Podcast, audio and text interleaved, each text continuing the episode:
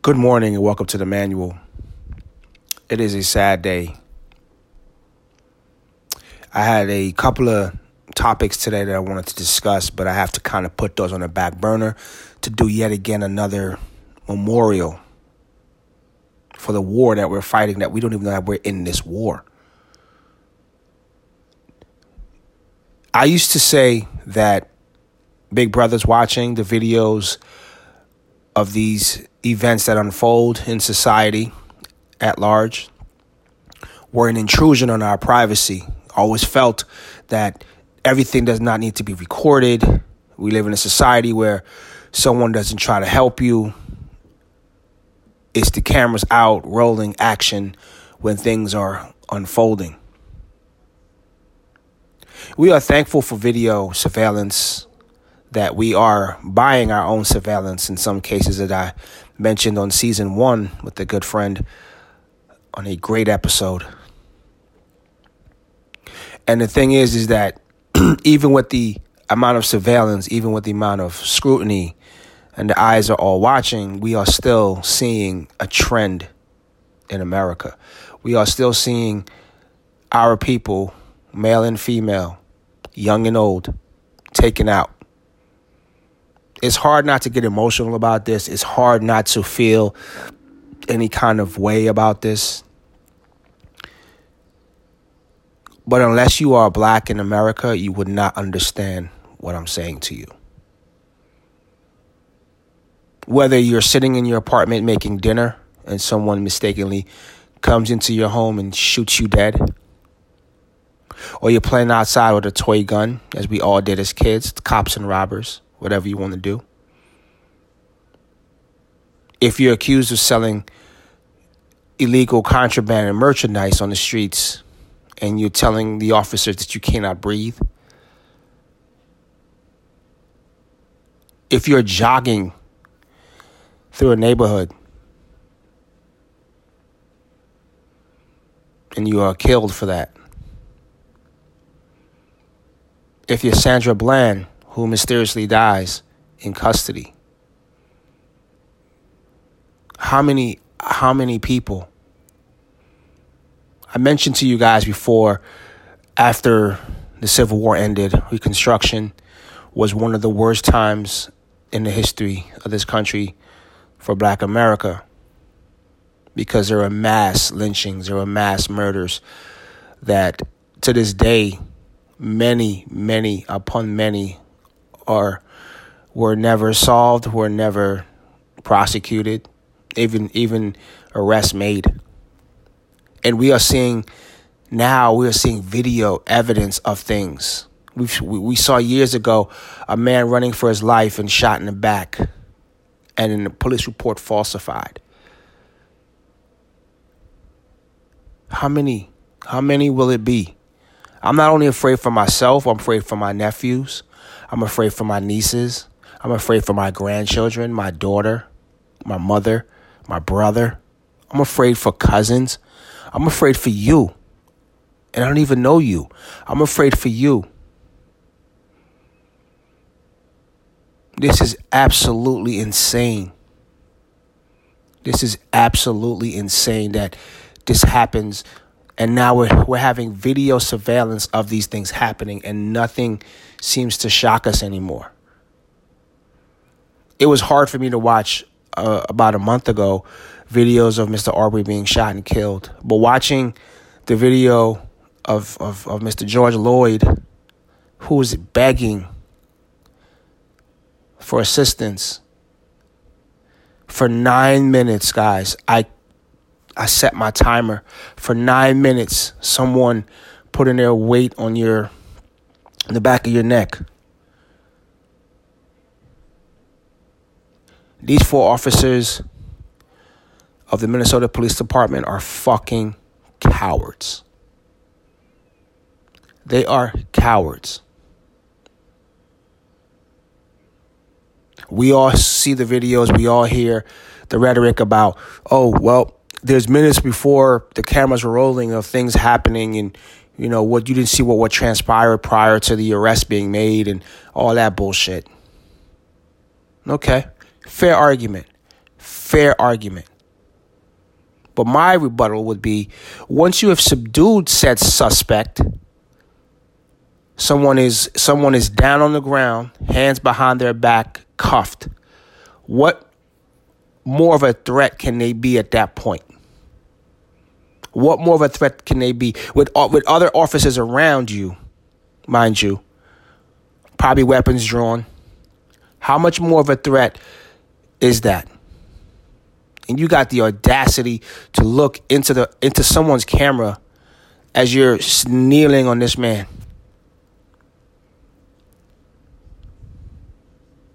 And what makes me even more, more, more angry is the fact that the other officer, you fat fuck, standing there looking around like you don't even see this happening. You don't even hear this man's plea like he's a human being. Like he's a human being. You guys are in the public trust to protect and serve. And I have friends that are cops. I have family that are cops. But this is absolutely insane. This is a war that we're fighting that I don't even know that we're in this war. We don't even realize we're in this war. This is a war. I mentioned previously that every black person in America should have a we should have a super fund. Everyone gives a dollar, a hard-earned dollar to our super fund. So if the next time one of these happens, because it's going to keep happening, it's not going to stop. That we have a defense fund ready to pay any lawyer. I don't care what color they are. We want the best of the best of the best. If you're worrying about your retainer, no problem it is handled. This has to stop. How many times are we going to have to say this? How many times are we going to have to march? How many times are we going to have to protest? It goes back to what we were talking about with Colin Kaepernick. So all the Jay-Z's of the fucking world, you fucking dumbasses that try to push this aside, push this whatever agenda the man was trying to bring spotlight on what's happening. We live under the guise that this is a perfect society. This is a great place. It's great in moments. As my cousin eloquently put it, black people get America light. We don't get we don't get the the the full of it. We get the light version. If America was a beer, we have light beer, guys. We have light beer.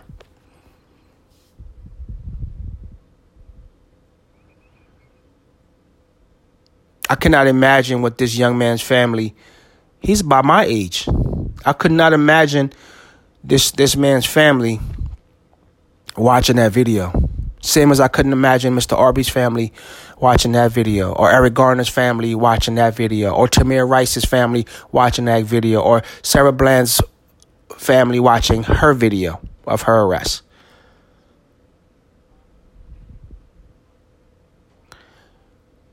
But if you're black in America, this is something that you're used to. I don't care where you live. I don't care what economic, socio economic status, past you come from or have. It doesn't matter. It does not matter. We'll see what happens to this. Get, oh, they got fired. Oh, whoop de doo. They got fired. How about charges? How about how about arrest for this? Because obviously murder.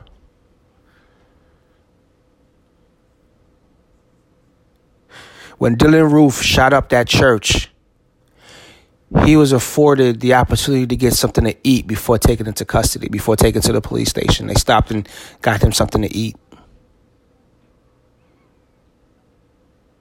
Mr. Floyd was asking for water because he, he just he just couldn't take it. We have more respect for animals in this country than we do for black lives. And when I say black lives, I'm not talking about only black men. Let me recant if you're not white.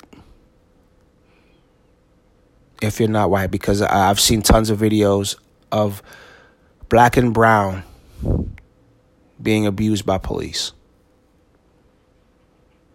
This is not the this is not the platform. This is not the the energy I wanted today for a podcast. I I took a couple of days off, let you guys have a couple of days off from hearing my voice to kind of, you know, reset. I had some things that I had to kind of take care of.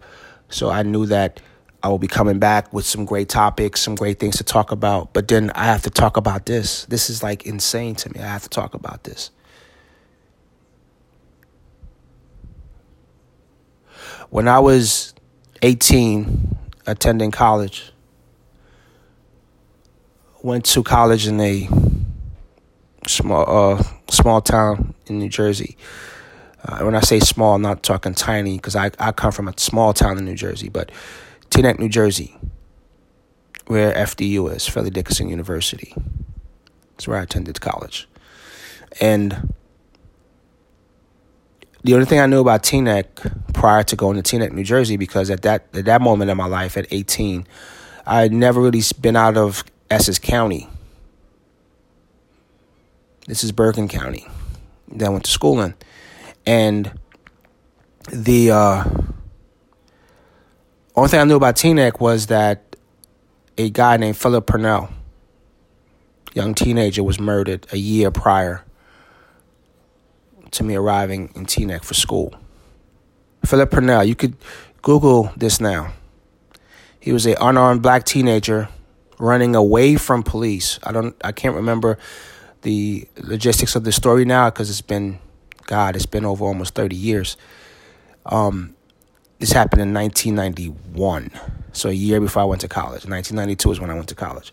1991, and he's running away from police for whatever whatever the reason was, and he was shot in the back a couple of times, and he was he was killed.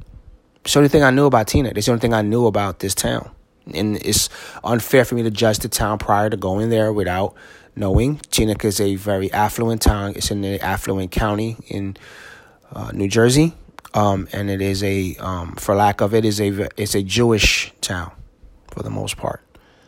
But a lot of prominent people live in Teaneck or lived in Teaneck. I ended up having to go back to that area um, years later to manage a property when I was a property manager to kind of live there again. And I had a different feel at that point. It wasn't like it was when I went there for school and that was about maybe eight years ago, nine years ago. Oh, wow, 10. Because I've been down here 10 years. 10, yes, 10. 10 years ago was when I last been to that area. Now, the thing about what I'm about to tell you is something that happened to me personally. Uh, one of many times of things that happened to me th- through my teenage years up until adulthood the last few years have been relatively quiet in this regard. But I was coming from a class. I was an engineering major. I wanted to be an architect and engineer like my dad. Coming from class, a uh, very filled class, I would say about 40 to 50 people in this class.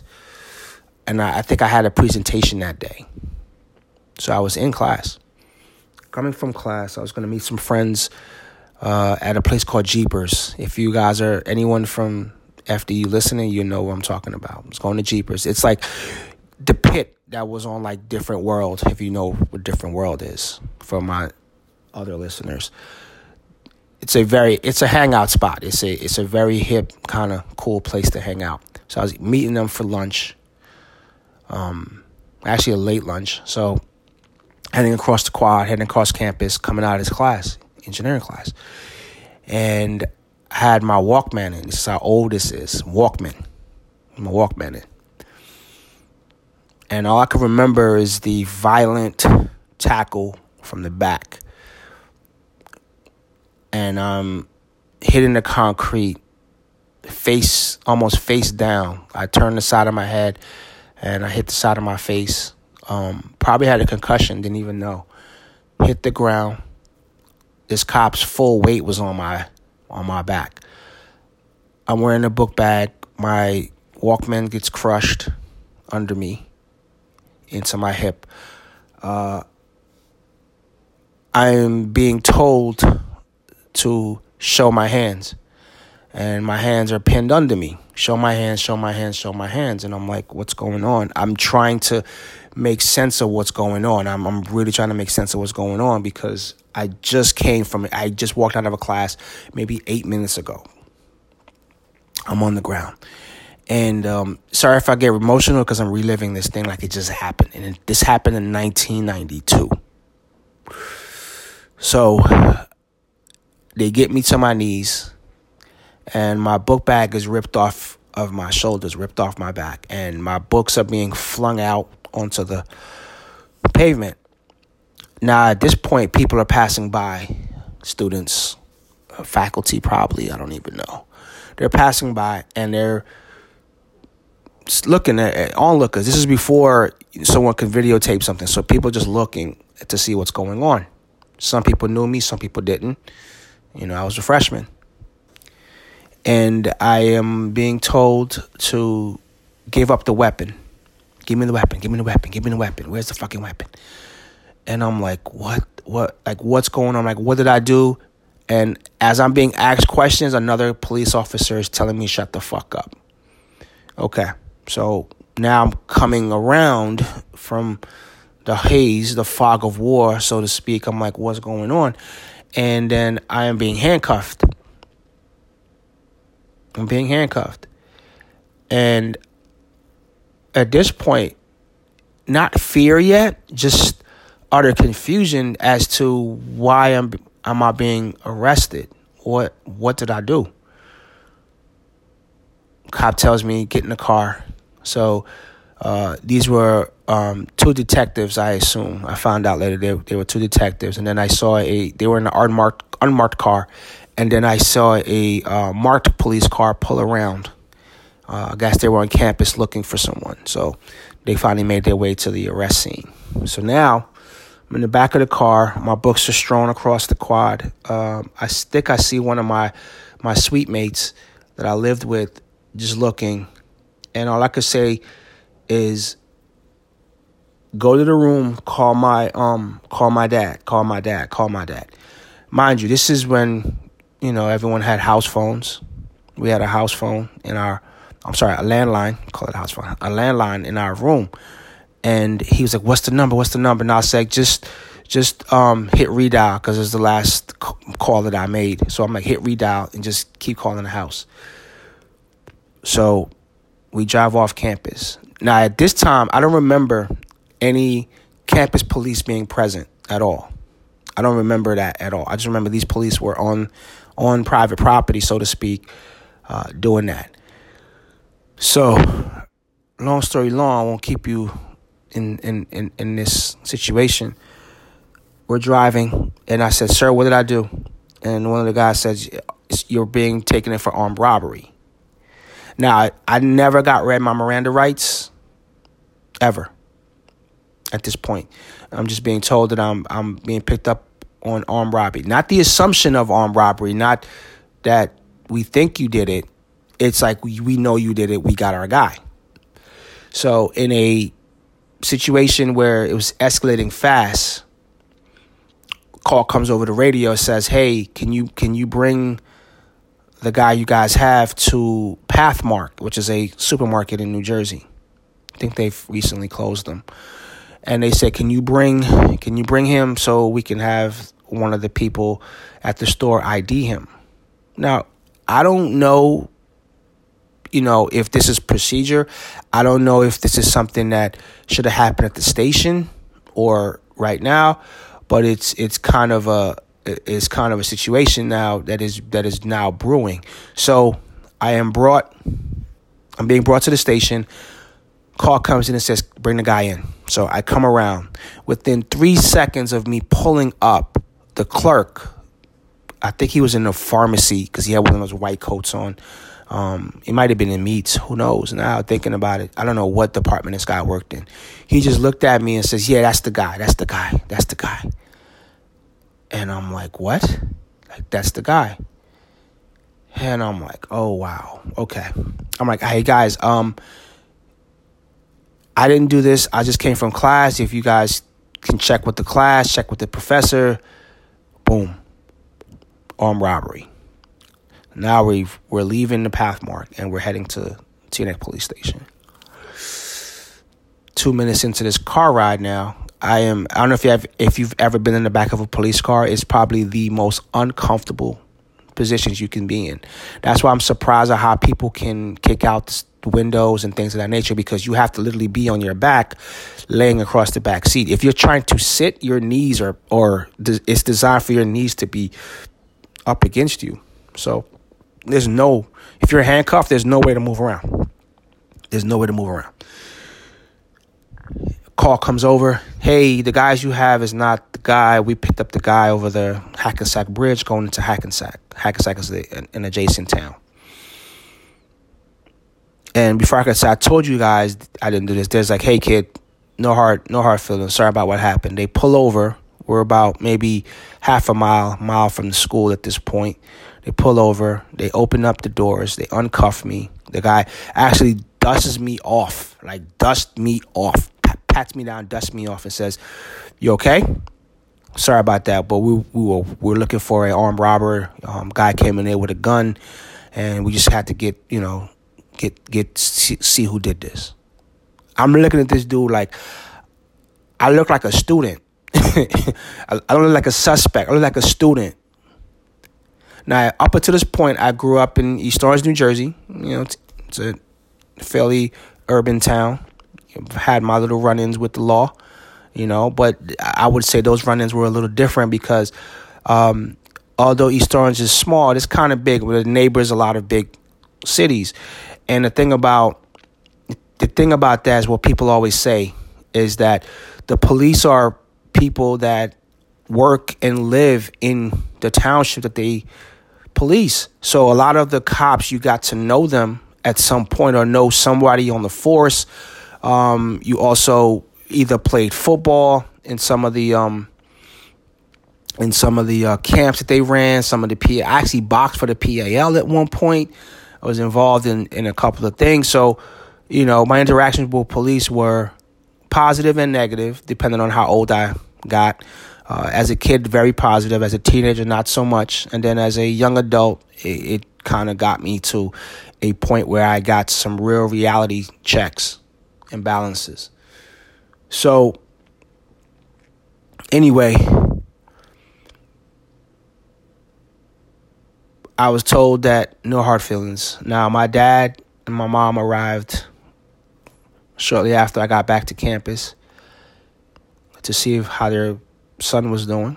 It was pretty shaken up, but I think I was more embarrassed than anything to believe it to believe that or not. I was more embarrassed that a lot of people that did not know me um, got to see me in that situation and thought I did something wrong. No one knew what happened in the car, how I felt, what I was going through, no one knew. All they knew was that, oh, they arrested this guy on campus. He probably did something wrong. And although although that was so long ago, I can still taste the concrete.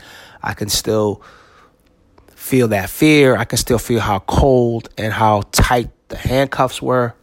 I can also still remember just being told to shut the fuck up, to be quiet.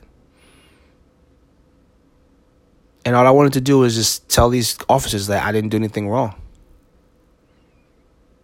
And this is before social media, this is before camera phones, this is before all that kind of stuff. Fast forward now into the future. If we didn't see video of Mr. Mr. Floyd being subdued, there would have been a different story in that police report. Very different story, Def- very different tale spun. That he was, he was, uh, you know, he was resisting arrest, and that one always kills me. We see it all the time on these videos where you're down on the ground, six cops on you. You know, you're obviously in a position where you cannot move anymore. You can't do anything, and they're telling you stop resisting, stop resisting. You're like, this person's not even moving. They're on the ground. They're not even moving.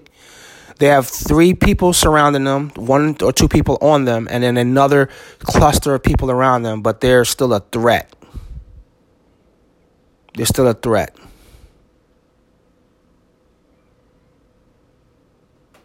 This is a war we're fighting that we don't even know that we're in this war. I'm running out of words. I'm running out of superlatives. I'm running out of answers. I don't know what else has to be done. What deterrent has to be put up. I don't know. And what you never see is black police or or brown police, and I'm pretty sure it happens. You know, there's cases of abuse rampant, but you never see the to this level. You never see those cases to this level. You never see. You might have someone that's that's uh, filing report against an officer that slapped them or grabbed them the wrong way or or was just disrespectful and rude to them and stuff like that. Because our taxes literally pay these salaries to these townships for police. But you never you never see this. You never see to this level, to this magnitude. You never see these those type of police officers involved in these type of situations. From the Michael Browns.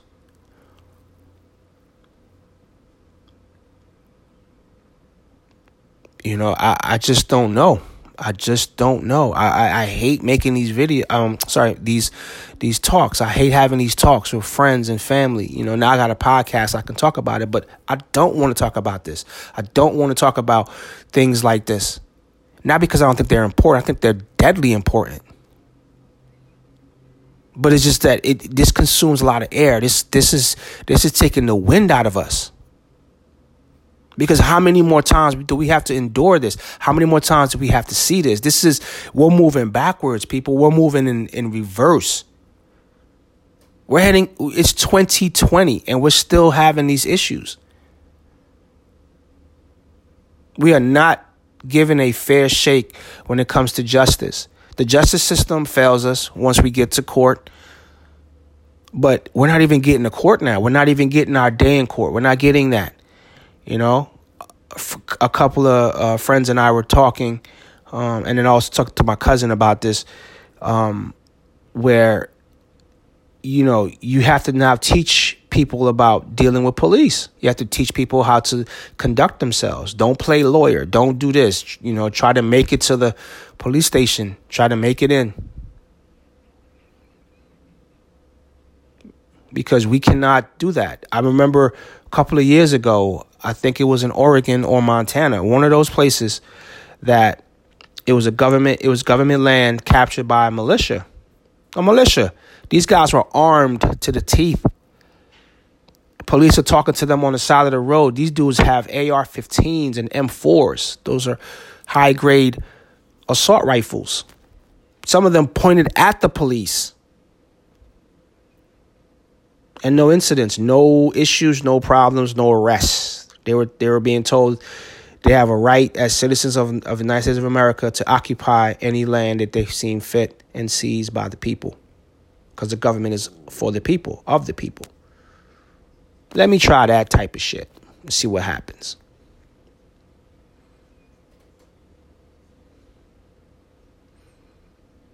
It doesn't it doesn't affect you unless it hits close to home.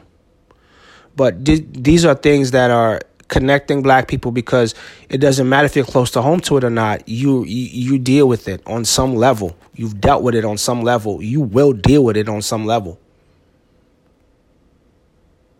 This is how it is. This this is how this is how we're being preconditioned. This is how we're being taught. And the thing that I can't understand with the gang culture, because police is also gang culture, some of them. But with the gang culture is that you you guys go out and gang bang or whatever the fuck y'all call it. You guys go out and do this crazy shit in your neighbor in your own neighborhoods. But then when police come in your neighborhoods, it's you you're quiet. Your guns are down. You don't do shit. The Black Panthers didn't have that. The Black Panthers police their own neighborhoods. They the Black Panthers did not call police. And When police came in, they were told to get out of here. We don't need you. We're not having it. But these so called gangsters and these tough guys and all this shit, people come in your neighborhoods and do whatever. And I don't and I don't see nothing to being being done about that. But you calling yourself a gangster, you calling yourself this, calling yourself that.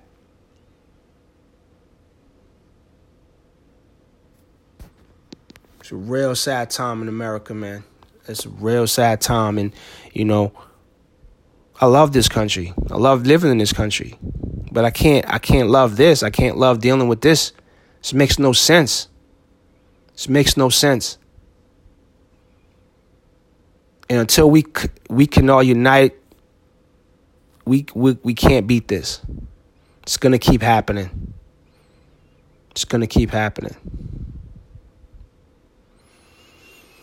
I'm sorry I took your time up doing this one today, but I had to say something. Uh, Mr. George Floyd, you did not deserve that. May you rest in peace. May your family find some solace and some remnants of justice for what happened to you. For the police officers that that did this and stood by as this was being done. I hope you have your day in court. And I hope you are judged. That that did not need to happen. And again, I, I always say this to the naysayers who who will tell me, well, you didn't see what happened prior to them. It doesn't matter. You know why?